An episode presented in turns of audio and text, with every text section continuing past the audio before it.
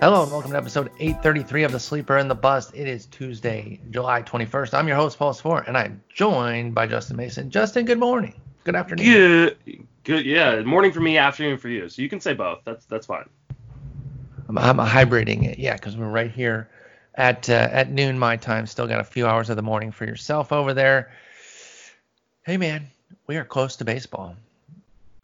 Oh my God, we are so close to baseball. I mean, we're like Can actually kind of taste it now. 48 hours from baseball. Yep. What uh, what do you have left as far as drafts?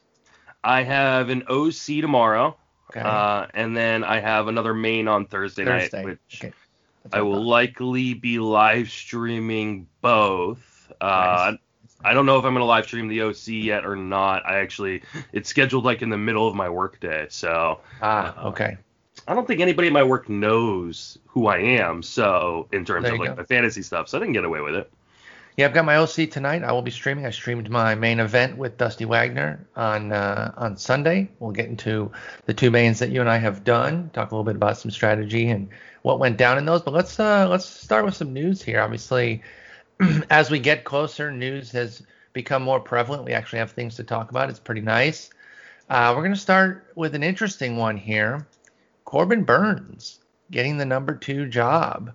Um, now, the actual positioning, I don't think really matters that much as far as, well, actually, no, I take that back because every additional start you can get is a pretty big deal. So I will say it Mhm. actually matters. Uh, but he's slated now for the second game against the Cubs uh, behind Woodruff. Remember last year that those two were battling, and Corbin Burnes had just the weirdest year. If you, if you weren't in on that um, on that battle, and then and then subsequently followed what happened with Burnes, do me a favor, just make sure you don't just look at his composite numbers and be like, this guy sucks. I don't know why people are on him. Crazy, crazy weird season, crazy unlucky.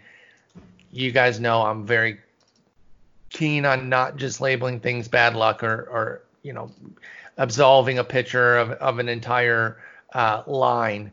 But when you give up 3.1 homers and a 39% homer to fly ball with a 414 BABIP, yes, he's contributing some to that, but that's some bad luck in 49 innings. So Corbin Burnes had an 882 ERA and a 184 whip. Uh, the 25 year old still had strong stuff, as evidenced by his base skills with a 30% strikeout rate and a 9% walk rate. That included a 17% swinging strike rate. So there's a lot to like here still with Corbin Burnes. Is he someone that you're looking at now, uh, now that he has a job secured and you have two more drafts left? He's definitely a guy I'm interested in, but he definitely went higher than I expected him to go last night. So uh, it, I did a main event last night. It, uh, he was definitely a guy that was on my list, but went in the 16th round, and Okay. just not, yeah, not necessarily where I'm willing to pay for him, considering uh, a guy I love, Garrett Richards, went like behind him. Jordan Montgomery went right behind him. Uh, you know, just Eovaldi went behind him. I, I love the upside, and he's not a guy I'm shying away from, but also not a guy I'm necessarily gonna push up three or four rounds. Eovaldi, Montgomery. Let me see if Richards did as well. Um, Richards went in the 13th in ours, but Corbin Burnes now finds himself in a group that I like, which includes himself. So I'm definitely down for the 16th round. Like I, I would pay that price. Uh, it, this is a 15 team league that we're talking about, both of our mains. Um, there may be another guy like you know Eovaldi's somebody I've always talked about like in uh, Montgomery. I'm with you on, on Jordan Montgomery. Been looking forward to him getting healthy and getting back in the rotation. There's a few other guys around there too. So might not get him, but it's not for a lack of interest. Mm-hmm. And in fact, because I already have Eovaldi shares, we didn't get him in this main, but since I already got him on some teams, I might look to take a Corbin Burnes if I've kind of got them, if I've kind of got them uh, neck and neck there. Maybe I go with the guy who is um healthier overall. So we'll see here. I, I, I think that's a fair price. It was obviously nicer when things were a bit more unknown and you could get Corbin Burnes even cheaper.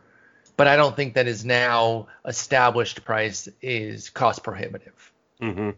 So Agreed. yeah, keep, keep an eye out there for Corbin Burnes. I think you're definitely getting a quality starter who could actually be this year's Brandon Woodruff. Again, those two were battling, and uh, while I did like Woodruff, it got down to the point where I said, I'll take just whoever wins. Whoever wins the job, I'll take. And now both have jobs, so you can jump in on both. Ryan Pressly is going to be the closer and waiting for the uh, for the Houston Astros, which might not sound like anything worth reporting on, except for the fact that Roberto Osuna is not going to be available to start the season, which means Pressly's going to be closing to open and could get a few saves. So I wonder if you're down to take Ryan Pressly in drafts, hoping to get you know what two to four saves. I, I don't know exactly how long. It's um, There's no guarantee that Osuna even doesn't start the season though. Dusty Baker said yesterday that he uh, that Pressly will probably open as the primary closer if Osuna's not ready. Now he hasn't thrown off the mound, but Yeah, like we're, we're we're 48 hours away, like you said. Like yeah, don't, 72 for them. I don't Um, see him being ready. I think the nice thing about Pressly, unlike a guy like Zach Britton, is I can see keeping Pressly on my team long Even- after Yep, yep. yeah, long after uh, Osuna returns. Whereas Britton is likely going to be jettisoned by most of the people who pick him up. Bring that Uh, up because Chapman, uh, mhm. Aroldis Chapman, dealing with COVID, correct? Yeah, exactly.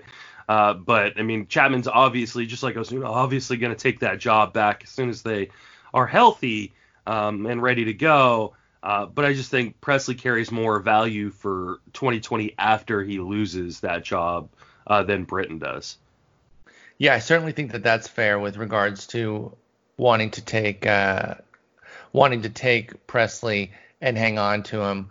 But yeah, I I don't know. Like if he hasn't been on on the mound yet for Osuna, then I don't think uh, I don't think we should expect him for at least the first I'd say week. And uh, you know that could be three four saves. hmm So would you move him up? Like where where did he go in the main for you? He went Uh, 21st round for us. What about yours? I bet he went higher than that. He went in the 14th round of ours. I see. that. Uh, well, that's a day later. mhm. Was the, was the news clearer? That news was out. Okay. that he was going to There you go. be. Yeah, I mean, it it already come out by the time. Uh, I mean, still, that is. I mean, that's going ahead of Brandon Kintzler. It's going for Minnesota or for uh, Miami, excuse me. Miami. Uh, that I mean, definitely went. You went three rounds ahead of Britton, which I don't mind. You went ahead of um, Daniel Hudson. who yeah. could get the gig.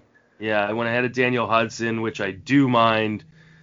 I mean, at, and we'll talk about it when we get to my main. Like the the relief pitching was pushed so far up.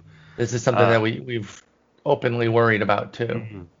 Yeah, I mean, I I spent I overspent on closers I didn't really necessarily want, you know, just because I had to.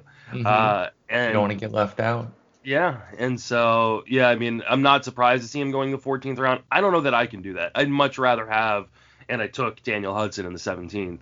Uh, I'd much rather have him than than Ryan Pressly because you're really only guaranteed to get, you know, three, four saves probably max, and then that's it. And then a, Uh, and then a stolen save here and there the rest of the way, Mhm. like uh, that's if you have if your tired. Exactly, and that's if you're if you're playing him. Now, you pointed out how there's definitely a scenario where you would still be playing him Mhm. because uh, because he's so good in a ratio and strikeout helper.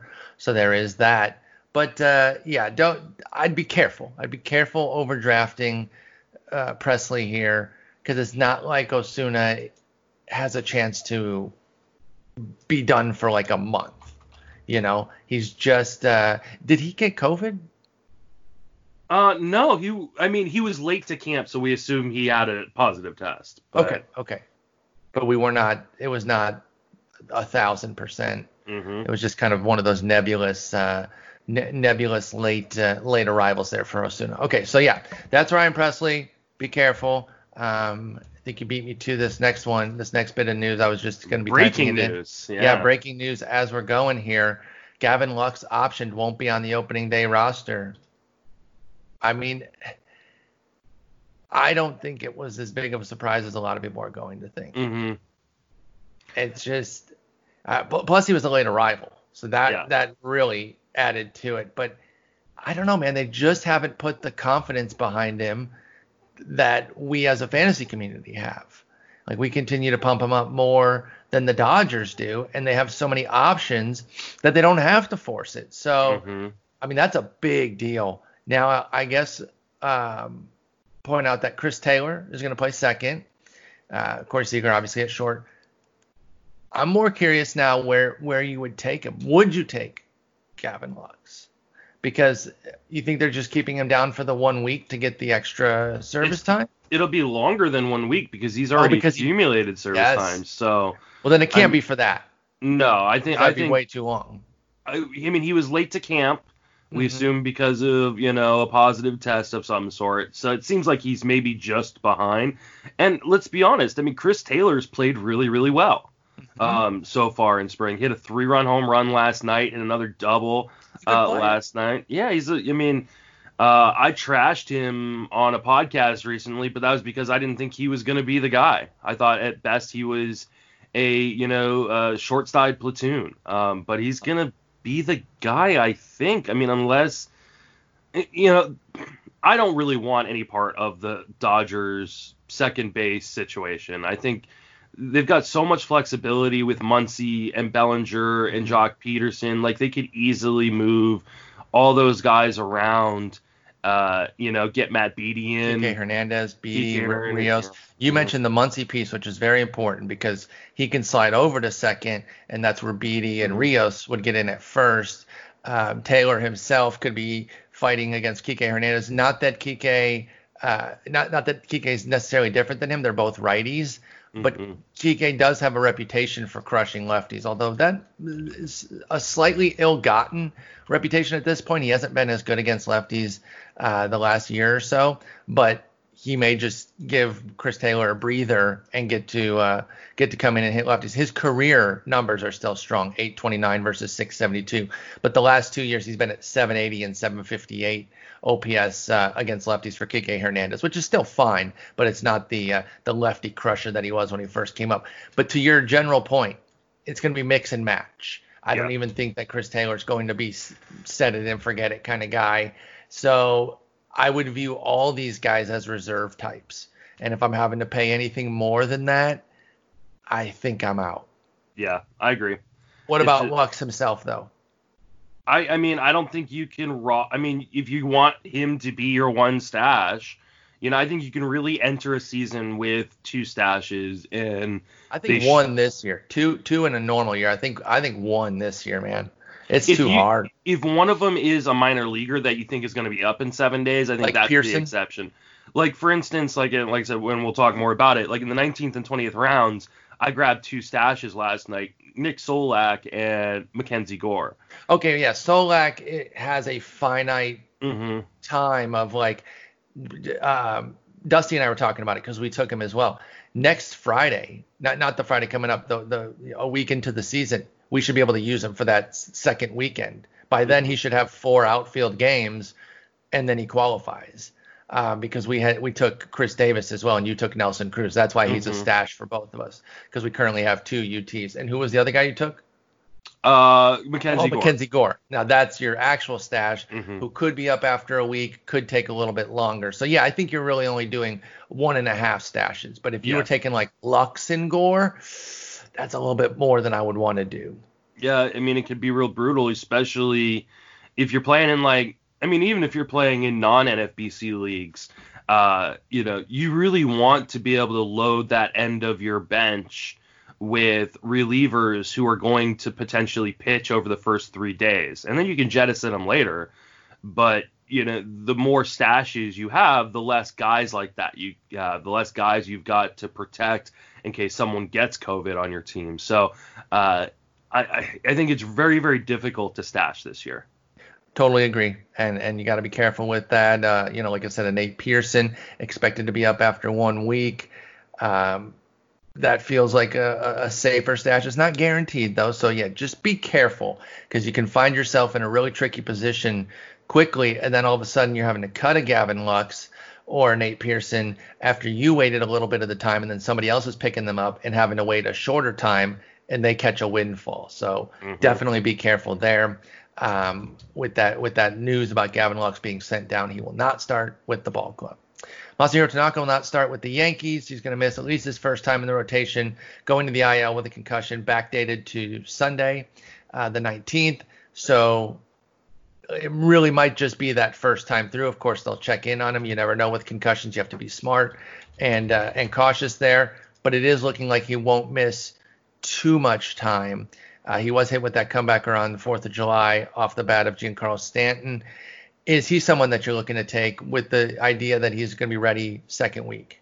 No, I mean we've talked about Tanaka before on the pod. I just not in a shortened season, not a guy that I'm super interested in, especially in that Beast East. They just worry about the home runs and uh, having too many blow up outings. So I just don't know that there's a long enough time for him to kind of overcome if there are a few of those blowups. Whereas I think over the course of 162 or 30 starts, like he's one of those guys that just evens out.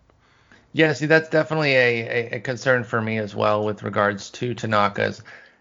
I've been a fan in the past. The Beast East really, really, really, really sets it off for me, mm-hmm. uh, as you mentioned there, and I'm I'm being very cautious with any uh, a- any East guys, they've got to be really good. You know, obviously I'll take the uh, I'll take the Washington Nationals guys. They're mm-hmm. insane.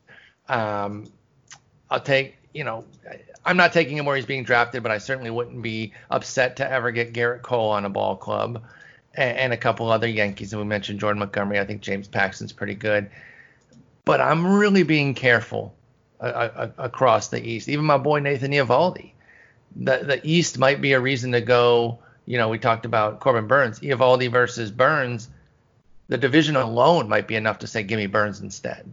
Yeah. So be careful out east there. Tanaka home runs, as you mentioned, has been an issue.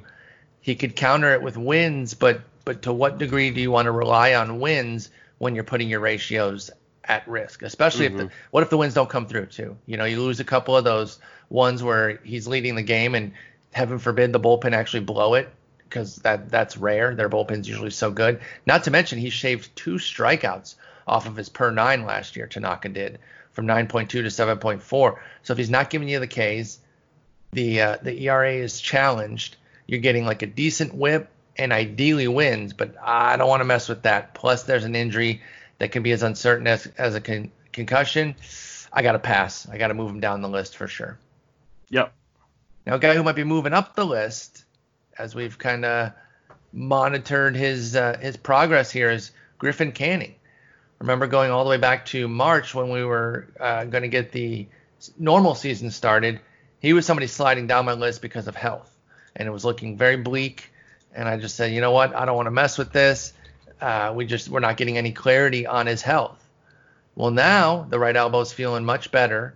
He's looking good to go, and he dominated last night against the Padres which you like to see. You always want to be careful about how much you put into a tune-up in, in spring training or summer camp, whatever the hell you want to call it.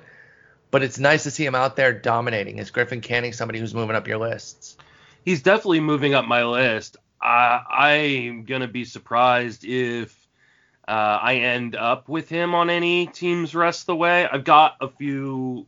I've got him on a few teams already coming in, and that just may be enough for me.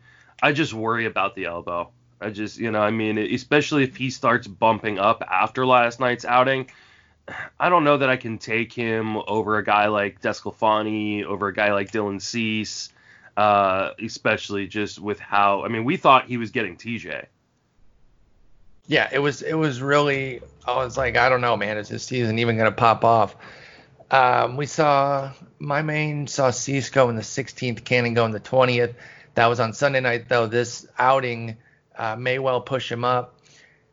He's going to be in that same group of, of the Burnes, Eovaldi, Montgomery, Lopez, Cease. Tanaka happens to be in there, although I'm not a huge fan uh, of taking him. But a, a, group of guys where I like a lot of them, and I'm going to have to decide, you know, do, do I want to make Canning one of those mm-hmm. guys I like? But I think the stuff is definitely there it's a solid uh, offensive support for the team. It, the the bullpen support is up in the air. I don't know how good it's going to be. They're going to have to uh, kind of put it together on the fly. There, they got a couple trustworthy pieces, but then that's it.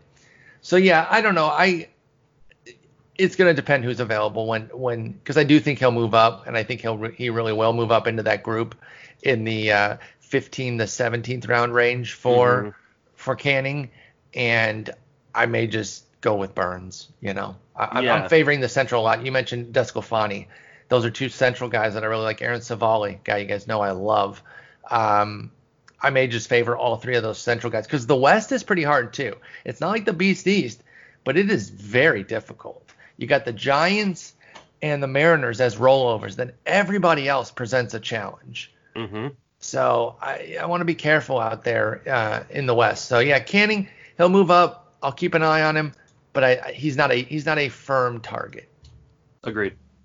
All right, next up, Carlos Martinez. We were kind of curious on what they were going to do with him because it was kind of open. There were some comments from uh, from Cardinals brass about you know he could he could go either way. He could be a reliever. He could be a starter. He's going to open the season in the rotation, and it looks like uh, Kwang Hyun Kim will be in the bullpen and actually he may be an option as the closer. They, uh, he said that there, he will likely begin as the primary closer.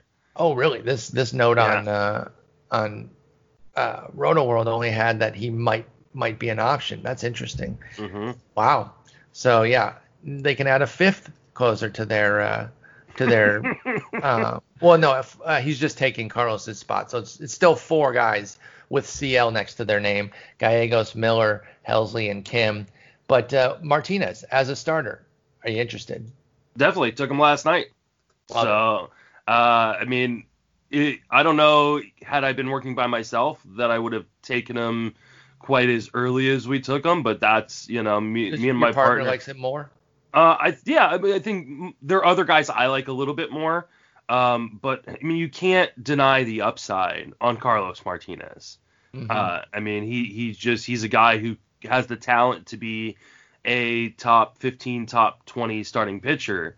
Uh, and especially considering the rotation we were putting together, which means not much of one, um, we needed that upside. And so, uh, I yeah, I mean, we went with it. Uh, and yeah, I mean, it's uh, I worry about them changing his role again, but I, I assume if they do, that means he's the closer, and then we can always use saves.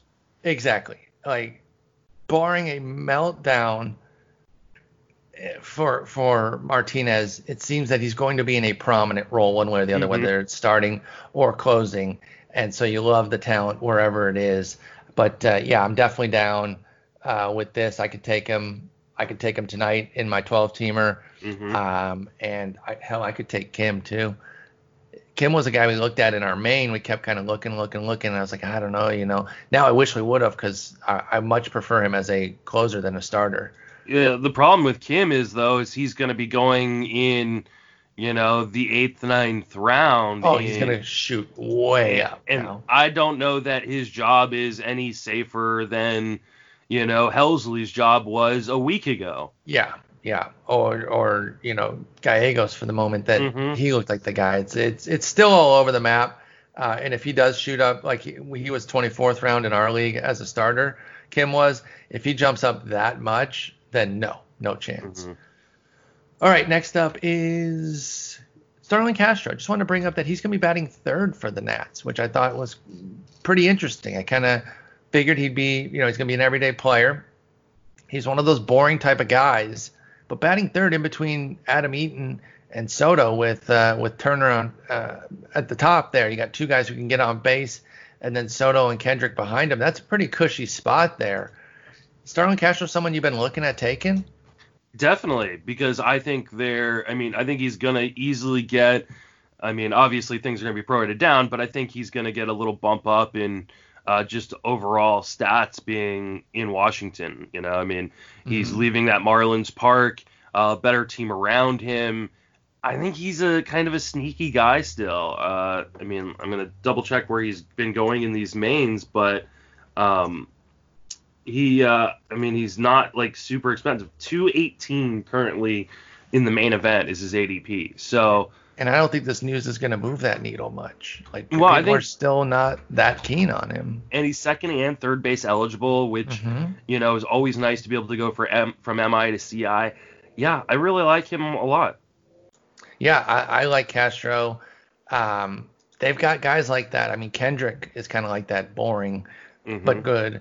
Eric Thames is like that. So it's like they have they have flash in Turner and Soto and Robles, and then just boring solidness in Eaton, Castro, Kendrick, Thames, Asdrubal Cabrera, Kurt Suzuki. Those are for deeper leagues because neither of them are starting.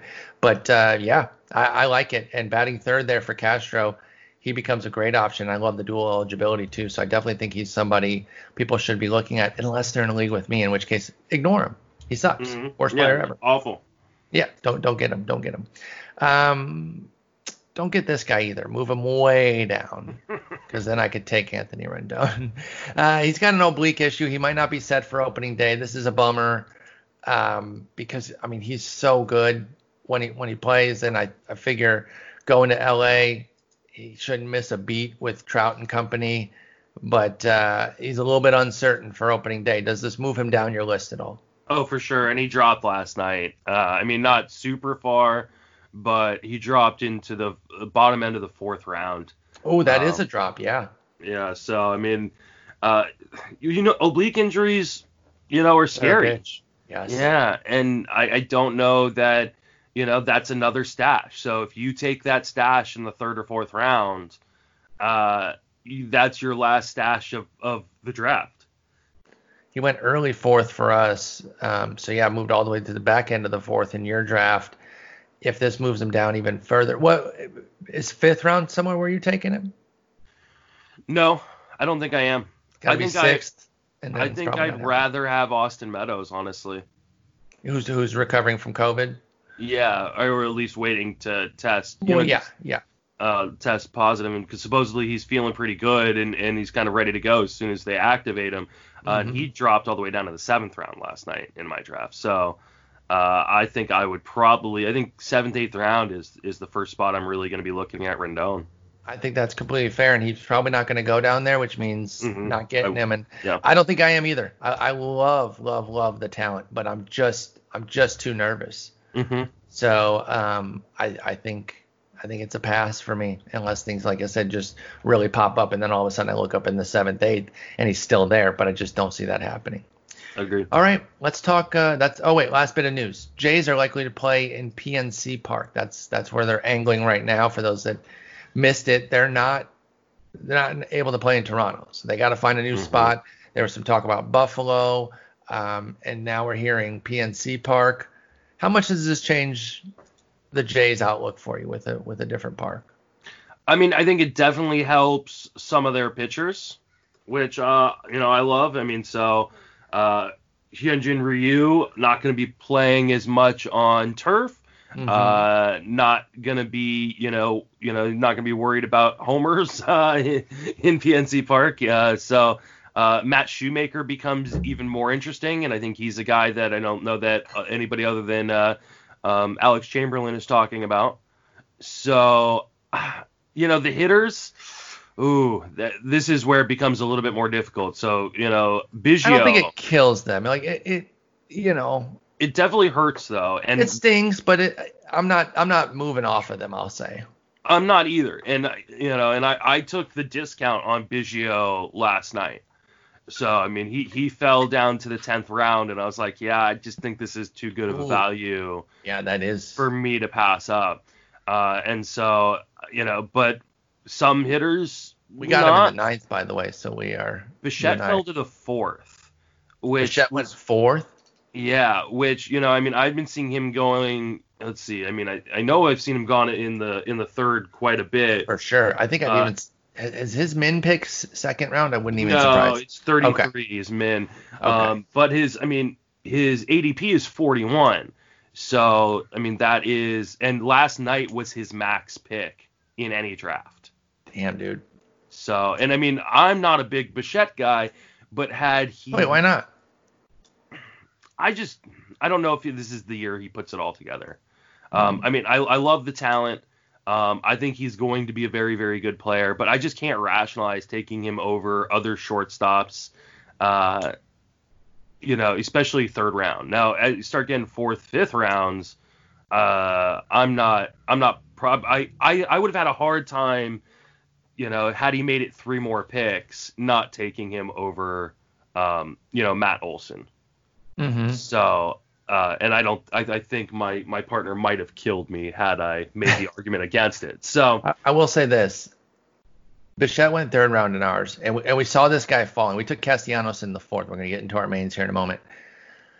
We almost took Bogaerts, who ended up going in the fifth, and he was two picks away from getting to us in the fifth. That's crazy to me hmm that they that they were that far apart. I like stolen bases too, but that I don't think stolen bases are enough to justify that. But I do like Bichette a good bit. Um, do you prefer Baez? yes, Do you prefer? Well, I'm trying to think. So it looks like, at least based on our draft, let me see on yours. What other shortstops go around him? Because Bogaerts. like there was a well, yeah. Besides, I guess Bogaerts. Well, Tim Anderson went higher in your draft too. Mondesi. Mondesi was already gone by Yeah, like, yeah. He was second round. So yeah, Not not in my draft. My draft Mondesi was in the middle of the third. damn. Like I actually thought about Mondesi with our third pick, but we decided the pitching was going so fast that we He's decided must to take been a picture. He went. Uh, he went so early. Must have been, must have been in our league there. Uh, let me see. So Bichette. Yeah, Baez is. It is kind of a cutoff though if you look at the ADP, because Mondesi and Ba- Baez are 32, 34, and then a jump down to 41 for Bichette, 46 for VR. Bogaerts 51. I guess Bogaerts, dude, that's insane to me. That that Bogaerts is going 11th among shortstops. I don't care that he doesn't run. hmm In what world? I'm gonna say this. In what world is Gleyber Torres 30 picks better? Or, or Oh. tw- tw- closer to 25 picks. Sorry, I'll be technical Tommy there. I don't want to overstate I it. mean, he gets to play the Orioles a lot this year, so I. I so does Bogaerts. yeah, no, but I mean, Torres just destroyed the Orioles last But he's year. not going to do that again. Yeah, um, Like that was like a 1800 OP. Like if anything, that line is scary. If I'm if I'm mhm. getting Torres because he was pretty like I don't want to say pedestrian relative to a superstar. He was pretty pedestrian against the rest of the league. So is he going to beat up Baltimore again? Yes, but is it going to be to that degree? No. So why would they have any real split in their draft spot? Bogaerts did everything better than him last year except for steals, and it was one apart. Well, okay, sorry. I was just looking at the batting average and counting categories. Five more homers for Torres. Um, but then 16, 14 more ribbies, um, 27, oh wait, 27 more ribbies, 14 more runs, one fewer steal, five fewer homers, and 40 points of bat, or 30 points of batting average for Bogaerts. mean, I think you can make an argument for a lot of those guys in the, you know, kind of back end of the top 10. Once you get past Tatis, it's, you know, and you can throw Baez, you know, Tatis maybe. is also wildly overdrafted. Uh, yeah, I mean, I think there's an argument to be made for that, but I think like okay, so if you say that obviously Turner Lindor, Story are the top three, you know, Bregman Right. can get involved in that, Tatis can get involved in that. I think the next five shortstops, like you can make an argument for any of them. You you So- can, so then their ADPs should be tighter, I guess. Yeah, But I mean, Bogaerts is, is is clearly the lowest there at 51, that wasn't in mine. and I don't understand. I'm I'm just going off the average. Yeah. But 20 28 to 51 from Torres to Bogaerts, and if I'm finding any difference between them, it favors Bogaerts. So I just don't understand. Yeah. You know, I mean, I think maybe part of the the difference isn't so much that people dislike Bogaerts, but people are you know pushing up the pitching, and he's one of those casualties. Hey, good good good for me. I'm I'll I'll take it. Like I said, we almost got him. I was very much on board. Dusty and I were on board together to take Castellanos in the fourth because we already had Bregman who could play short. Maybe if we didn't have a middle infielder at all, we might have said let's try to push Castellanos, and if he doesn't make it, oh well. But then, like I said, Bogaerts still almost made it back to us in the 5th mm-hmm. But yeah, I think I think Gleyber is is wildly overrated this year. But anyway, this was supposed to be about Bichette. I I, I would take Bichette over Torres. Uh, I don't have a problem with that. I'm I'm not gonna do that, but I, I don't have a problem with it. I'm uh, probably not gonna end up with either of them though, to be quite honest. I mean, mm-hmm. if I if I don't get Turner or Lindor or St- Story, I'm probably just gonna wait on short. I mean, it is such a deep position. You know, guys like you know Marcus Semien, you know, went in the ninth of my draft. Mm-hmm. Uh, Jorge Polanco went in the eleventh. Uh, now, I I agree on the depth. Mm-hmm. But to me, I want to leverage the depth and get multiples as opposed to wait. Because, I mean, if you're taking Semien or Polanco as your starter, you're you're behind everybody else. No. I mean, it depends on what else you. I mean, the reason why you took at, it. So, at short obviously. specifically, not obviously not in. You're you're getting other talent there, but I feel like. I mean, I I have Semien as a top, you know, 12 shortstop. So I'm, you know, I'm obviously higher on him than. I love rest. Marcus Semien, but I do understand uh, some of the trepidation with people nervous that he's not going to be able to. You know, th- this is something about we, we talk about with pitchers about the volume guys mm-hmm. and how they're not going to be able to leverage volume this year. Is that not the same same case with Semien, who I have 11th by the way, just one spot below Torres. I have Torres 10. I mean, yeah, obviously he's a guy that probably is, you know, gets more value in a 162 game season, but he's still going to be hitting leadoff. I, you know, he's still going to show the power. I think he's, you know, still going to pick up a few bags. Mm-hmm. Um, I don't, mean, don't get me wrong. I don't want. I'm not hating. I'm, I'm, I'm a fan, but I understand some of that uh, pushback regarding Semien.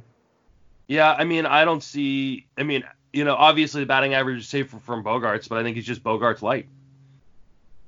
Yeah, hey, again, which I'm yeah. fine with, you know, and hit on top of a pretty, you know, decent top half of that lineup in Oakland is is going to pay dividends. And I mean, 123 runs scored last year. You know, I mean, he's a guy that could easily challenge for, you know, 40 plus. Love that Oakland lineup. They yeah. think that they're going to drive him in like crazy. I still think that um, I mean I think we talked about this when we were picking league leaders. Matty O has a great shot to lead mm-hmm. everybody in homers. Um, Laureano, Chapman, Olson, Canha, Khris Davis, right behind him there. That's a great that's a great five pack uh, pushing Semien in regularly. So yeah, no, I, I like uh, I do like Semien, I, but I do understand some of the concern regarding the uh, the volume play there. Sure. Uh, all right, let's get into our mains here a little bit. Now, I guess we'll kind of uh, should we qu- quiz maybe isn't the right word, but maybe quiz each other on each other's mains. Yeah, sure. Why, don't, why, don't I start? Okay, yeah, uh, go ahead. Take a look at my board there and, and give me any questions you got. All right, let, let's start off with who you guys took in the first. Was that the, you know, was that who you guys had landed on before? You yeah. went with Justin Verlander. Uh, I mean, we wanted to go pitcher. Uh, mm-hmm. Uh, we had decided that, you know, if DeGrom or Verlander made it, we were going to go ahead and go with them. He wasn't as set on Scherzer, so if if Verlander had gone to Posma uh, right before us, I think we'd have pivoted to Jose Ramirez mm-hmm. and and said let's go offense there. But uh, the idea was to take Verlander and another pitcher in the third round, who we did get, and and say we're going to go star studded at the top of our pitching and then work work the middle there. Um, I didn't even have to convince Dusty on that. We were we were dead set that we liked Degrom and Verlander, and if they made it there, about the only thing we were dead set on uh, negatively was we weren't going to take Trout even if he was there at nine. Okay, that's that's interesting. I mean, Trout went like 14th, I want to say in I was going to say you passed on him at at seven, right? and we we talked about it quite a bit and actually went back and forth a number of times. At one point, we decided we were going to take Trout at seven, uh, and the more and more I, I thought like about it, Yeah, the more and more I thought about it, the more and more I was just as much as I think Trout could be amazing, the downside is just too scary to take over a guy like Turner, over And a guy like Lindor. Turner doesn't have that downside. Like, hmm uh, of, I mean, he does because of his injury history, no, no, but no, no, no. But of no, no, no, no, no, no. Everyone has injury downside. Li- literally everyone. If you're But playing, you Turner's have injury been- downside. injured a number of times over the course of A lot, a lot of fluke shit though. Like that, Yeah, getting hit in the finger, like that doesn't add risk. I'm saying he does not have added injury risk. Mhm, I agree. So, what I mean when I'm saying with, with regards to Trout is that you're not bringing up, like when you take Trout, you're bringing that extra concern right now of when he has his baby, when his wife has a baby, is he going to be done? There isn't that with Turner. Meanwhile, Turner, like Trout, could be the best player in the in the league. hmm If he ends up number one on on auction calculator at the end, nobody would be surprised. So I, I like I like what you did there. But anyway, didn't mean to veer off into yours. I'll, I'll talk more about yours in a moment. But yeah, we went Verlander. We wanted to get a pitcher there. We thought Posma might take Verlander. It was really kind of touch and go there uh, right before our pick. He was picking eight. We picked nine, Dusty Wagner and I. And uh, like I said, we would have gone to Jose Ramirez at that point and um, figured out something with pitching. Probably would have taken Kershaw in the second round at that point. hmm You took Josh Hader in the third. Was that the plan all along? Because Yes. You know, when we get to mine, that was our plan and did not work out. Yep, we wanted Hader. Uh, we we acknowledge the the vast uh, climb of closers that you and I have discussed on this show, and we said we don't want to get stuck messing in the middle too much. So we want to get the best guy. We know that even if the worst case scenario happened and Corey Knebel took over the job, that Hader would still be a monster and he'd probably accumulate wins at a starter's clip. So there was we really don't see any downside with Hader outside of the obvious injury downside that, like I said, everybody carries. But if he's pitching the way we know he can and has the last several years, he's fantasy gold, regardless mm-hmm. of what the role is. So yes, we prefer him as a closer because that's where we're getting the bulk of our saves, but not even worried about Knebel coming back taking the job because then he's going to be fireman racking up wins left and right. I think. Let's talk about your outfield situation Okay. because you drafted Castellanos in the fourth, which is another thing that we had wanted to do but did not work out. Or actually, we were going to take him in the fifth, uh, but it didn't work out. You drafted uh, Victor Robles in the 5th Mhm. Kyle Tucker in the eleventh, which is you know a, a dusty special. Uh, Trent Grisham, Yasiel Puig, uh, Brandon Nimmo. Of their first, let's see, one, two, three, four, five outfielders uh, you drafted, like there's a reasonable chance that none of them are starting on opening day. So like, are you Wait, guys? Wor- well, Castellanos is dealing with some tingling in his fingers after being hit in the back. He thinks he'll be ready for opening day, but David Bell did mention that there was a chance he wouldn't be. Victor Robles is behind a little bit because he showed up so late to camp, so Michael Taylor may start. Kyle Tucker is Taylor hated by Dusty Baker. Not true. See, there, there, there's, there's the one that you got wrong, and that's why we took him where we did. The news had just come out that he's going to play. He's going to get quote quite a bit of action this season. So he's Alvarez is behind. So I don't. I still don't think Alvarez is reported. So Tucker's at least the DH. Um, while Reddick is playing, and then if, Okay, if Tucker does what he can, I saw yesterday that it, it- that Dusty Baker said it was a coin flip between Kyle Tucker and uh, I can't even say it, Ledmus Diaz for the DH position to start the season.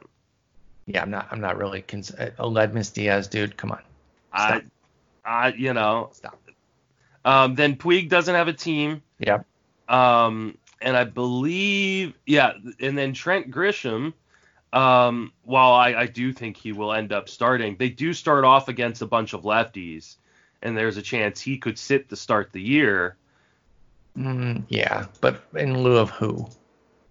Uh, Olivares, who's Not worried been, about it. yeah, I know you and I just scooped him. Mm-hmm. Not not worried about it. Yeah, I'm, I, I, The only I might- one, obviously, we knew what we were doing with Puig, mm-hmm. um, taking the gamble on him because he's so cheap, can slot Nimmo in, and um, but the other four, they're, they're going to start. I'm not worried about it. Did you draft any more other or any other outfielders? Because I only can see your first. No, Solak. Okay. Yeah, I Wait, you can't. Um, hang on. I can only see your first 25 rounds. Oh, hang on. But yeah, we got uh, we got Who Nick you- Solak, who's going to be an outfielder. Who were your last five picks? Uh, they're all pitchers. Oh, okay. So yeah, Homer I, Bailey, Marco Gonzalez, Martin Perez, Rowan Wick, and Jose Quintana. I'm I'm a bit worried about your outfield. At least to start the season. Yeah. Eh. I was heartened by the fact that Dusty said that Tucker's going to play quite a bit. I'm not worried about a Ledmus frickin' Diaz doing anything. Guy hasn't been good since his rookie year. Um, Alvarez, like I said, still isn't there. So I think I think I think Tucker's starting the season for sure. Um, like I said, Puig, Nimmo will go in for Puig. Um, I haven't seen anything on a platoon situation for Grisham. He's So I'm not- scheduled to platoon on our roster resource page. Well, yeah, I mean that's Jason's thinking, which I respect his thinking. But they, I mean, they open with Bumgarner and Ray, but then they're Gallen Weaver right after that. So I'm not, I'm not worried about it. I'm not worried about it. I think it should be. I'm just saying. Don't think I should. okay. I should. Solak will be ready um, next week. He'll Two go in. hours ago, uh, Dusty Baker imitated uh, that his Intimate. Astro intimated, sorry, wow, uh, intimated that his li- Astros lineup from yesterday will be the one he uses on opening night. S- He's still debating uh, Ledmus Diaz versus Kyle Tucker at DH though. Yeah, that I mean that's spring training noise that we overreact to every year. Hmm. If you want to start a Ledmus Diaz over Kyle Tucker, that's fine if you don't want to put out your best team. Like we can't control stupidity. If he really wants to do that, have at it. About the only reason that that might make a shred of sense for maybe the first game is that they are facing a lefty. But For like, two of the first on. three games. okay, big deal. Okay. I mean, Big ev- ev- every deal. plate appearance matters. Yeah, like it does, but my God, like we got into that with the with the Ohtani thing too. Some of y'all are like eschewing talent for for volume to a degree that is like comical at this point. Yes, it matters, but I don't want shitty at bats in lieu of good ones just because the the guy might get more shitty ones. Yeah, no, I mean, I don't want shitty at bats either, but I, I definitely Well, want. At-bats. Diaz would be shitty at bats over. Well, Kyle I'm not Tucker. saying you guys should have taken Kyle Tucker. I'm saying you should have taken an, another outfield eligible player. Eh. I didn't really want like that. That is one part where we had a little bit of disagreement, where we took five pitchers to end, and I thought we should have taken another hitter. But I'm not. I'm not particularly concerned about um, our not having any outfielders like Castellanos, Robles. Um, I have zero concerns with them. If Tucker doesn't play opening day, okay. Uh, I'm not really worried about Grisham either. Nimmo in for Puig, and then Solak ready next week. So I'm not too Alright. concerned about it. Let, let's uh, let's move on to a different subject then, because you're. I mean, I, I love Hader. You know, I think I think third round could end up being a value on Hader. You know, I think I Mhm. mentioned on a previous He's so, pod. he's so gross, right? Yeah, especially in this shortened season where you know he could be pitching, you know, three four times a week and getting two innings at a time. I sent you the full crew on GChat, by the way. So, Okay, uh, great. That cutoff part. So, um, here's the problem though with the rest of the relievers. Like you went Wade Davis, who I've expressed my you know disinterest with this year. Mhm. Um, Will Smith, who's probably not the closer. Uh, like, do you feel like like what if what if some of the fears around Hader is true and they do end up using him in the fireman role more as opposed to just giving him straight saves? Do you think you're going to have enough saves to compete? Uh, yeah. Well, first off, uh, okay. We'll, we'll we'll assume that there there is legit concern there. I I think that that concern is wildly overblown, but let's let's say that there is some some smoke there. Mhm. Um, but yeah, I mean Corey Knebel, dude. I mean he's, he's barely back. Um, yeah, I mean I don't buy that either. Um, so I'm I'm not as worried about Hader. I'm more worried about the rest of your relievers. I sure. mean, I, I think we Davis bridged. is garbage, and Well, so I mean, do we really think, you know, he has the gig for now? I mean, you know, I sent you that report, you know, yep, to begin I the I pod. your. Um, you know, those those uh, you know, options are uh, you know, um, they're prorated. If he he needs to close out 30 or you know, finish 30 games, you know, in a regular season, what is it, 37%? Uh, you know, would be he needs to finish 11 games and he they're going to give him 15 million dollars for next year. Like I can't imagine. No, I can't because you know the Rockies are the Rockies. yeah, exactly. Like But also, uh, I mean, how many games do you think they're gonna win, dude? I think they're going to win more than 11. Well, they're gonna win more than 11, but, But he's not he gonna doesn't get have- ev- every save for one. But I'm not. but it's not saves. It's games finished. He's not gonna close games that they're not that they're dominating or that they're way behind it. That's the thing. He's just not gonna get those finishes. A lot of closers don't anyway. But he would probably close more than 11 games if if the the natural trajectory goes. I guess it really depends how he's pitching to Mhm. start the season if they think, well, is this worth it? I think the question that you should be asking is do we have enough to bridge the gap until we find some saves off the wire? Yeah. Which I, I- definitely think we do because Davis has the job at the outset hmm and um, Will Smith is we, I, I believe we've talked on this show. I believe that Melancon has the job full stop. Will Smith is dealing with COVID, but he is the lefty. They're paying him. They could give him some spot saves, and if Melancon flops, then I do think it will be Smith's job. I do think he'll have a For great sure. shot I think at he's the getting first it. man up. Um, so there, you know, that's a, it's a spec pick there for sure. But I'm okay with it because his talent is such that he should be again, assuming he's back and ready to go because he has COVID uh, or or was dealing with it. I don't know where he is on his trajectory right now of returning for Will Smith. But I think that we have enough to get us to a spot where we don't have to pick up everybody who comes off the wire instantly.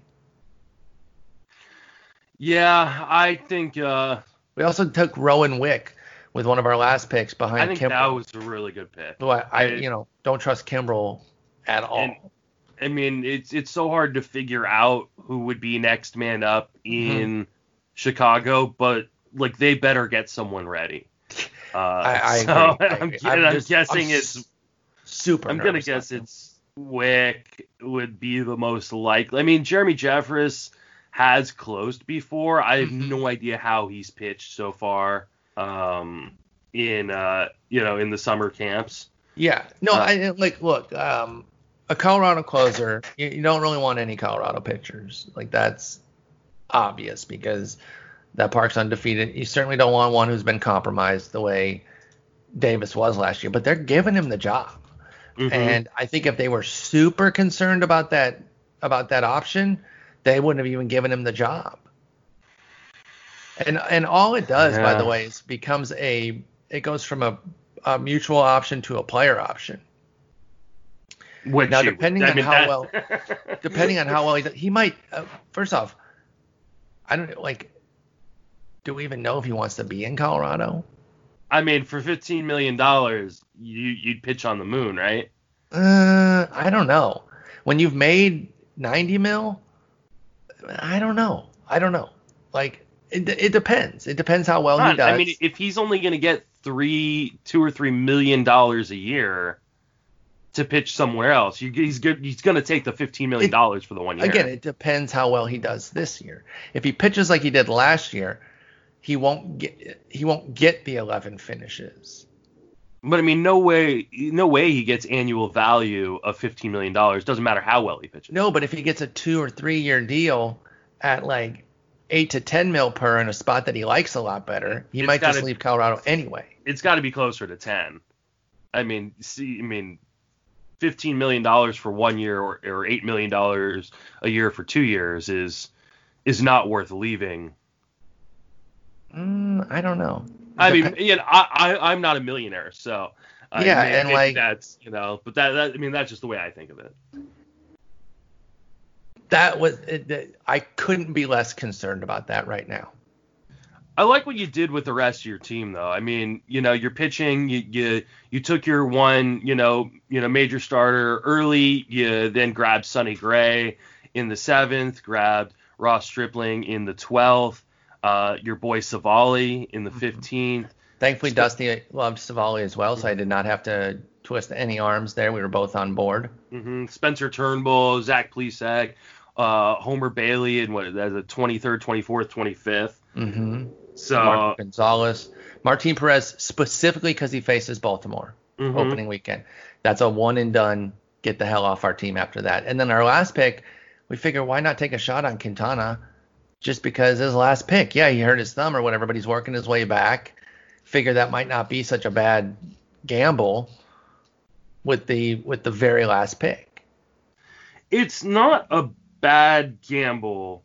I mean, and we'll talk about it, I guess, when we transition over to my team here in a minute.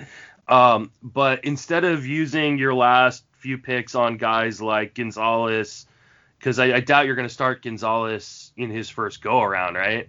Yeah, not against Houston. No. So you're not, you can't start Quintana. You can't start. You, I mean, you probably don't want to. You're not going to start Turnbull because he's not pitching in the first few games. You're not going to start uh, Plesac. He's not pitching the first few games. You're not going to start. Is Civale? Civale's probably not in the first few games.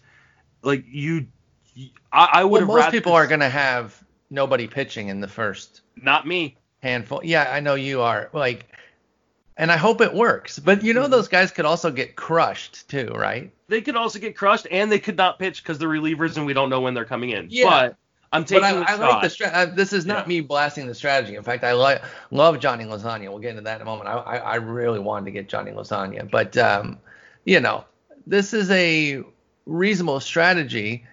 Arizona could also beat the shit out of Matt Strahm. Uh, Tyler Mahle is probably your safest. He's facing my Tigers. Let's be honest. Mhm. He's gonna, he's gonna dominate them for five innings. Um, uh, hopefully he gets multiples though, because otherwise I think he's only, you know, it's Gray, Castillo, and Bauer. They could all go seven, eight against my Tigers and not leave you with many innings to get for Mahle. yeah. I mean, Uh, it's obviously a risk, but But it's a, it's a good. I see what you're saying, but Mm-hmm. I think like you're the outlier of you're drafting those guys so that you For have sure. good stuff on the weekend. Most people aren't going No. to have exactly. guys going, so I'm not too worried about like falling behind. Like I see what you're saying, but that's why we got Martin Perez because he is getting Baltimore in the first weekend, so he goes in for one of those spots. Um, we can put Rowan Wick in for one of them too because Mhm. You know he's a reliever who should hopefully get some strikeouts. Hopefully Milwaukee doesn't blast him. We do like Milwaukee; they are they are to be a little bit feared, but with a quality reliever, you just kind of go with your guy. Um, Bailey, I think is a little bit more TBD because didn't Odorizzi isn't he dealing with a little back situation? I don't know that it's necessarily going to keep him out, but I think he had some back tightness. Yeah, he was scratched even seen that. Sunday with mild upper back stiffness. Now I don't So even know. Could move up. I don't even know if it would be Bailey necessarily, but there is a ch- like he is next. So if it was Mhm. Berrios, Maeda, Bailey in the first weekend, cool. We're, we're we're we're cooking with gas there. But yeah, we're gonna have a couple spots in the very first uh, Thursday through Sunday where a couple guys aren't aren't pitching with no real chance to do so either. Mhm. Um, so that that's okay. But I, again, I think you're getting ahead more than I'm falling behind because I think the norm is going to be to have a few dead spots, whereas you're attacking it with your middle reliever types who you're hoping will pitch. Yeah. Um. You know, I mean, I just wanted you to admit that I'm ahead of you. In volume, not necessarily in quality. Again, that's not guaranteed quality. This- They I went mean, obviously, for a reason. I, I I'm much more of a quantity over quality type of person, just in general. Just just as as a life rule. Yeah, just a life rule. Yeah. You should, So. you should be lucky that uh, Danielle is too. Your, your, your quantity, not Thanks. I'm just kidding. I love you, dude. Ah. Um, yeah. So look, um, I don't think I've ever come out of a league feeling a team was ready, set, and I, I certainly don't feel that way with this one. There's gonna be work to be done. Um, if I would identify the strength of Dusty, it would be in season management. That's what I've learned most, uh, partnering with him and, and learning from him as a NFBCer. And obviously, it's better when we have six months to work with over six versus 60 games.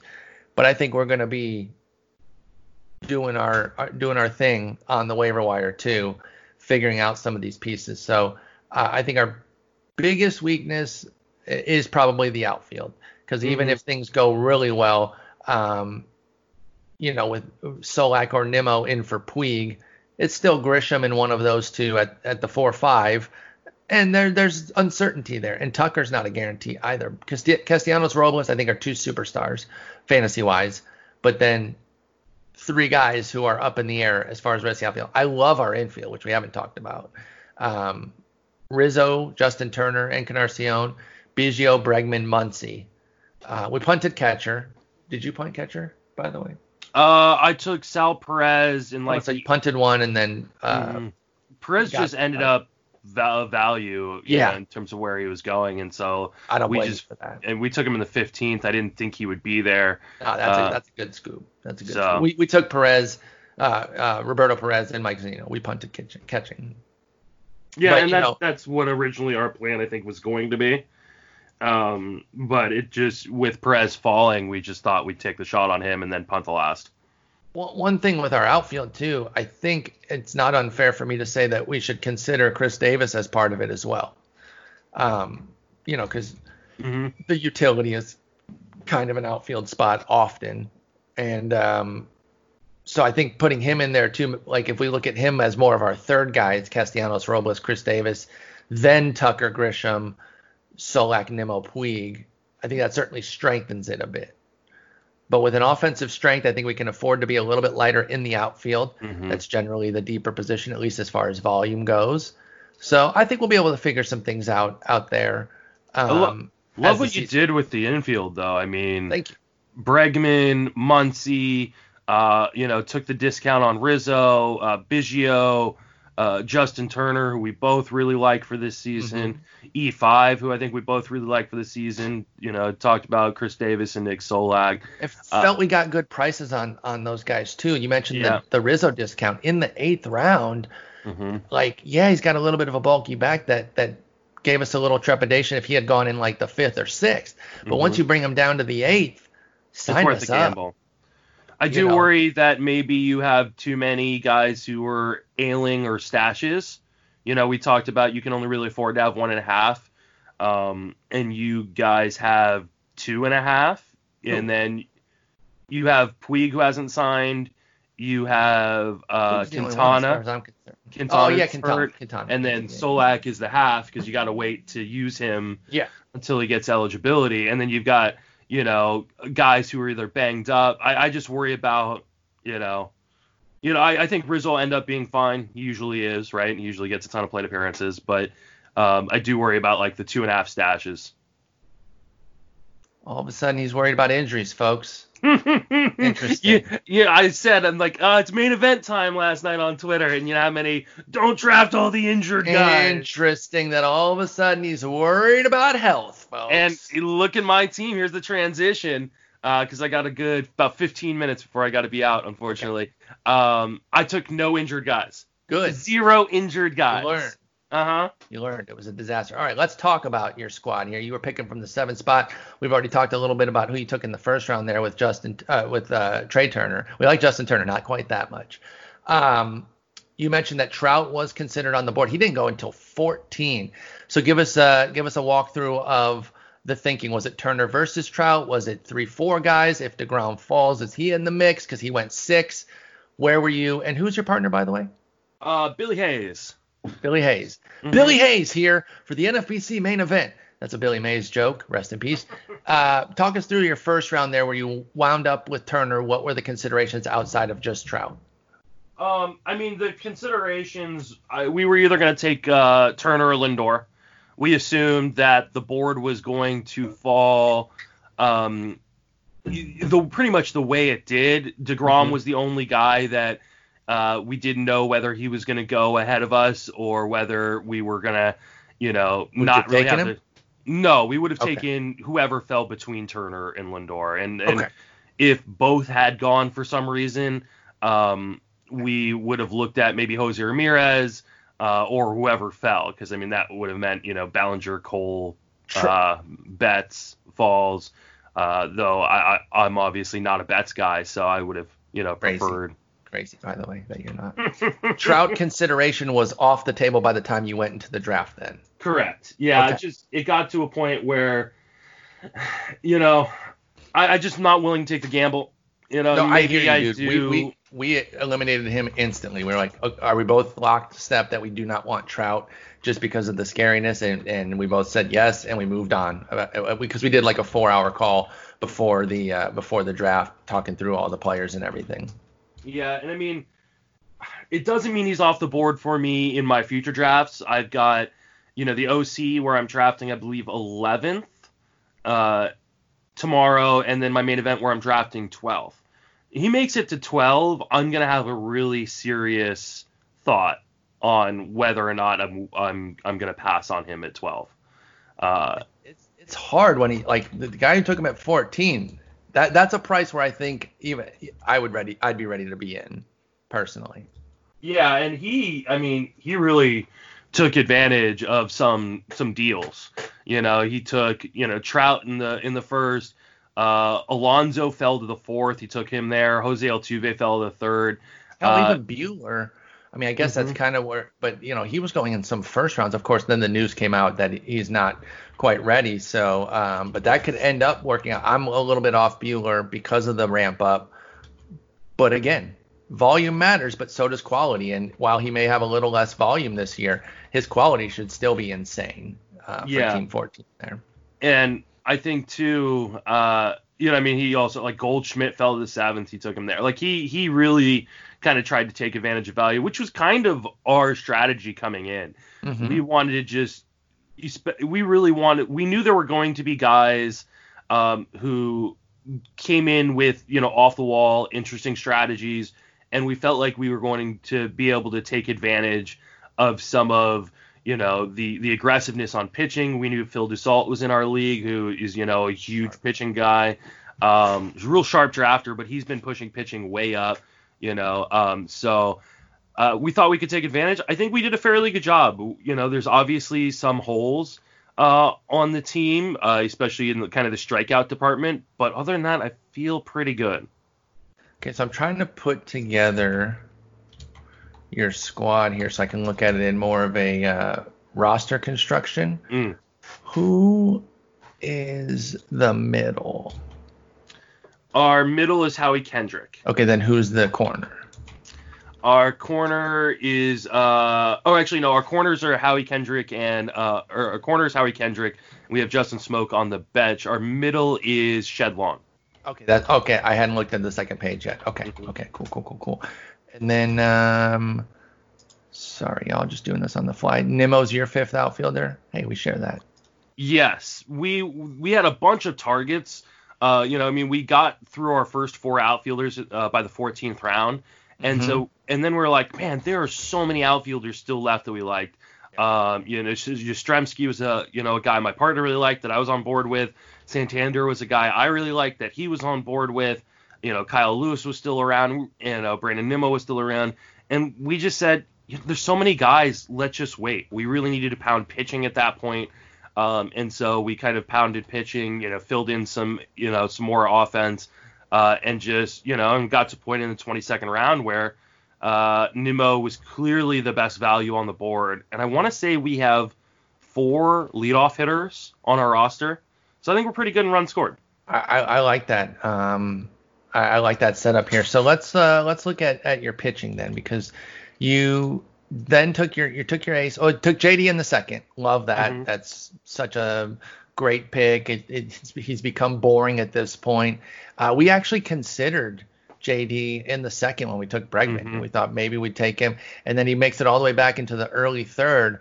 By the time the third turn came, we were like, well, if he makes it back in the third, we're definitely taking him. But then he he went third pick in the third. JD did, so we didn't have to uh, make that decision. Then in the third round, you took your first pitcher, Patrick Corbin, a guy I do really like here. So he's your ace. Um, you set up Corbin, Maeda, Carmart, Tony Disco, Kyle Gibson, duh, um, with Pablo Lopez, Gore, uh, Mhm. Mackenzie Gore um, as your starter backups. Mahle actually is kind of a starter backup too. He's going to start in the bull in the bullpen, which is why you took him for this week specifically. Um, and Johnny Lasagna is and going to be, yeah. uh, yes, he could also find his way into. Now, uh, are Lasagna and uh, Johnny Jonathan Loaisiga, we call him Johnny Lasagna, that's his nickname, and, and Tyler Mahle, are these first week drops off rip? They may be. Uh, we may keep them for a second week because I think the guys who might be more likely to be piggybacked will uh, will happen in the beginning of the second week. So Mhm. I definitely think there'll be guys that eventually get moved off the roster. Um, but I think we can play it by ear.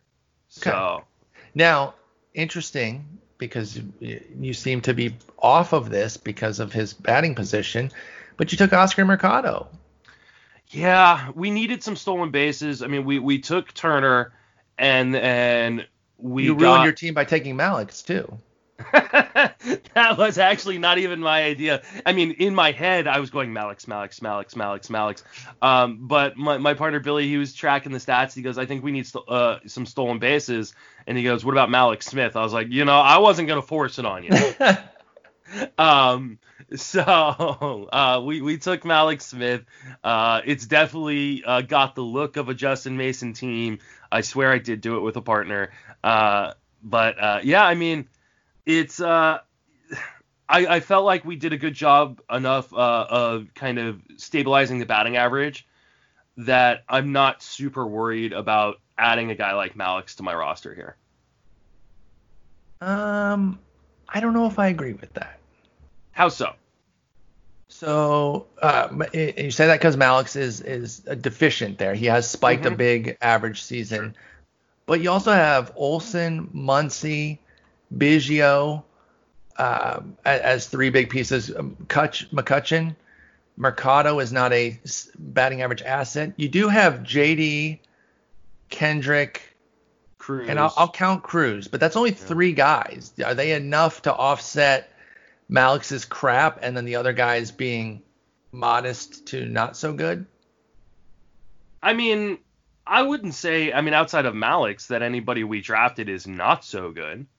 Um, I mean, Olson's a they're 240 hitter, isn't he? uh, yeah, maybe. It's not with the power. It's not the. I mean, he had 267 last year, 247 the year before. We'll call him 250. Muncy's 250. 250 is not going to hurt us when we've got multiple guys. I think who can hit, you know, 300 or close to it. You know. Yeah, I think you only got three though. I don't know. I, well, okay. Is uh, you feel confident that the power is covered, right, Yes. for Mallex? Because yeah, Mhm. I mean Cruz, JD, uh, Muncy, and Olson, is- is most of those same guys that that have a little bit of the batting average. Um, they're also gonna like Muncy and Olson are gonna cover the the, the pop there though. Mhm. God, he just sucks so bad at baseball. It's unbelievable. just don't understand. Subject yourself to that. I would have thought Turner Mercado was good enough to where you didn't have to take him. Plus Biggio. I don't know. I feel like you actually didn't need Mallex. You know, and he's, he's a guy that you know can hit the bench if he needs to, especially once Solak uh, has the uh, uh, has the outfield eligibility we expect him to get fairly quickly. So, um, you know, but for we're gonna make sure we have those stolen bases, and if he you know ends up being a reserve guy for us later on, he's a reserve guy for us later on. But uh, we wanted to make sure we were we were covered in stolen bases and not and not trying to stream those or, or find cheap guys off the waiver wire because I just don't know that there's going to be that many guys that come up and, and are going to make a difference in that department. I, I would agree with that. I, I think that's part of why I'm not as gung ho on securing so many SBs because you don't need that many to compete. Mm-hmm. Um, so like I said, I think Turner Mercado would have done it, but now with Mallex, you certainly should be good. If you guys don't do well in steals in your league, that would be surprising. Yeah. because you have yeah, and, and Biggio too. Count count if, we- Biggio yeah, if we if, well. if we don't do well in stolen bases, is because Turner got hurt and you know Mallex got hurt. So that means, you know, if Turner got hurt, then we're screwed. yeah, that would that would be tough anyway. Um, looking at, at at the rotation, there are some question marks outside For of sure. Right? Because Maeda's health is always up in the air. I love Maeda though, so I don't even want to pretend like I'm sl- slamming him at all. Talent wise, I'm absolutely not. Carmart is your number three. talent again, Mhm. strong, and even if he somehow gets taken out of the rotation, as long as it's not because he has a 10 ERA, then he'll end up closing. Disco. I, one thing I do love that you did though was this intentional. Your your two, three, and four are all central guys. Uh, not necessarily intentional, but I mean they're definitely higher up in my rankings than you know than they were uh, prior to us knowing that this was going to be the schedule. So Yeah, I, I like it. I, I wanted to get guys, and and my partner really wanted to get guys that uh, we felt comfortable with their innings counts. Mm-hmm. So they may not be the sexiest, but like I feel pretty comfortable in DeSclafani's inning count. I feel pretty comfortable in Kyle Gibson's uh, inning count.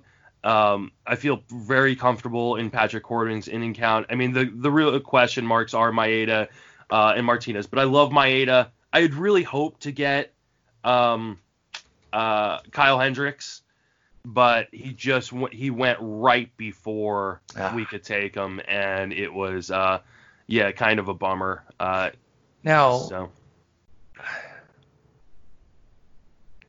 with with the uh, scaled down incentives, Maeda shouldn't. I still hope he hasn't jerked with though, because the Dodgers are paying 2.5 of his 3.1 mil. I I really hope the Twins. to, I don't think so either. I really hope they don't, because that would really be frustrating. Um, but I, I like the top five here: uh, Mhm. Corbin, Maeda, Carlos Martinez, uh, DeSclafani, and Gibson. And Um, then we're now- going to stream the hell out of everything else. We picked up Yeah. Pablo Lopez for that start against Baltimore. Baltimore. He's likely going to get moved off the team. We picked up, uh, you know, Loaisiga, Mahle, Strahm for the first like week and a half, and they'll likely get streamed off unless you know one of them might- looks. You might keep Gore. I mean, uh, you might keep Lopez, man. I mean, I know might. the beast, but I Mhm. really, I love his talent, man. He, you know, he gets a two-start week, uh, Baltimore and Washington next week, so we'll see how he pitches through that before we make a decision on what we're gonna do with him. And then, like I said, you know, the thing you guys didn't do this is the thing that I'm really trying to do this year is really loaded up on those middle relievers. I think could potentially sneak some wins Yes. uh, in those first three games. Uh, in order, you know, and really in the in the following week after that, in week two, uh, to just kind of try and kind of steal some, you know, cheap wins uh, and some cheap categories. So, um, you know, Now- those those are guys we can all stream on and off our, our roster. But I wanted to make sure that we had nine guys who were projected to pitch for those first three games. Here's a quick uh, thing about Johnny Lasagna, though. Is he not going to take Tanaka's spot initially? He is. We didn't know that last night, though. Well, that's I mean that's not a bad thing though. Uh, that, one thing I like about this strategy is that again you could have some guys who could end up being quality starters for you For should sure. a spot open up. Mhm. Uh, with Lasagna and Mahle specifically, I'm a little bit off the Strahm train as far as him becoming a starter again. I think I think Uh, he'll be a starter in the future. I don't think it'll happen in 2020. I, I, I think I think he's I think he's a reliever at this. I mean he's already 29, but I like him for the strategy that you took him Mhm. for. Um, all right, I know your time's coming up here. You got you had to you had to pay for the saves. Um, it- we talked about how the, their their prices are soaring. You had to get in there. You took Diaz in the was that 6th Mhm. um, and then seven, eight, nine, and then um, Jimenez in the ninth. You did get Betances backing up Diaz, which I do like. I think he is the next man up over uh, over Lugo. I like Lugo, but I think I think Betances would close. And then Jimenez you like because he's locked and loaded, even though he is with the Tigers. yeah. Nobody's taking his job unless he melts down, in which case you'd cut him anyway. And then you got Daniel Hudson, who we think has pretty much as good of a chance to close in Washington as Doolittle, right? There, there's still a pretty big toss up there between the 2 Mm-hmm. So even though you had to pay a little bit, I don't think it was gross overpayment. And I like the trio that you got with Edwin Diaz, Joe Jimenez, and Daniel Hudson. Was it a strategy going in to say we don't want to get shut out here? No, we wanted. I mean, it was a strategy to say we didn't want to get shut out, but th- these weren't necessarily the guys that we were targeting. We Okay. wanted Hader in the third. Uh, he didn't make it to us. He went second pick of the third. Uh, uh, so we ended up. That's why we went with Corbin uh, instead of waiting even longer on a starter. Uh, and then we were thinking about trying to target whoever fell out of kind of that you know second tier of closers uh, in the sixth, and everybody went. I mean, Yeah. Chapman, Rogers, Giles went at the end of the fifth, and Neris, Osuna, Hand went in, you know, the set or the six before we got to our pick. Well, and you And took it- Muncy, Maeda. Those are two of your best picks. So I wouldn't Yeah. have wanted to take closers there anyway, unless it was somebody that you were in love with. Yeah, and so we then decided. So we took Diaz. We were like, okay, we're gonna push Betances up a little bit uh, for later on, just to make sure we've got the handcuff. Um, and then we uh, and then we wanted to do the same type of thing, where we would grab like a Colomé, like in the eighth, um, Mhm. or uh, Melancon in the ninth, and everybody just went ahead of us. So we were left with the the choices Sure. between Jose Leclerc and Jimenez in the ninth, and we kind of plugged our nose and went with Jimenez because I just feel like his job is safer. Yeah, no, I, I think that's completely fair. It, it does feel like, you know, he's got the uh, the stranglehold on the job in Detroit. Yes, it's it's it's in Detroit, but you know they're gonna win some games, and um, especially if they call up any of the the young starters, that could the, all of a sudden they could be winning a few extra games there, and maybe that's a that's a windfall for Jimenez. So I don't think that you got caught overpaying, uh, and certainly not for uh, quality. Like you got quality in the payments that you made. So I think that's a good team to start uh, here. I think uh, you know Mhm. both of our clubs have work to do at in different facets, but uh, neither of us came away thinking like, oh God, the team is in deep trouble. And uh, we have some similar players here, so let's go Nick Solak, let's dominate, Mm-hmm. and uh, let's go M- Max Muncy Cavan and Craig Biggio. Or Cavan Biggio, not Craig. Yep. If we had Craig, that'd be trouble. But anyway, man, good job. Good luck uh, later this week too. I Yep. gotta beat Paul Sporer this week tonight, and then you have what? Do you have anything before Thursday? I have the uh, beat Justin Mason uh, on Wednesday. So we'll talk about those on Thursday. But anyway, man, talk to you in a couple days. All right, take it easy. Peace.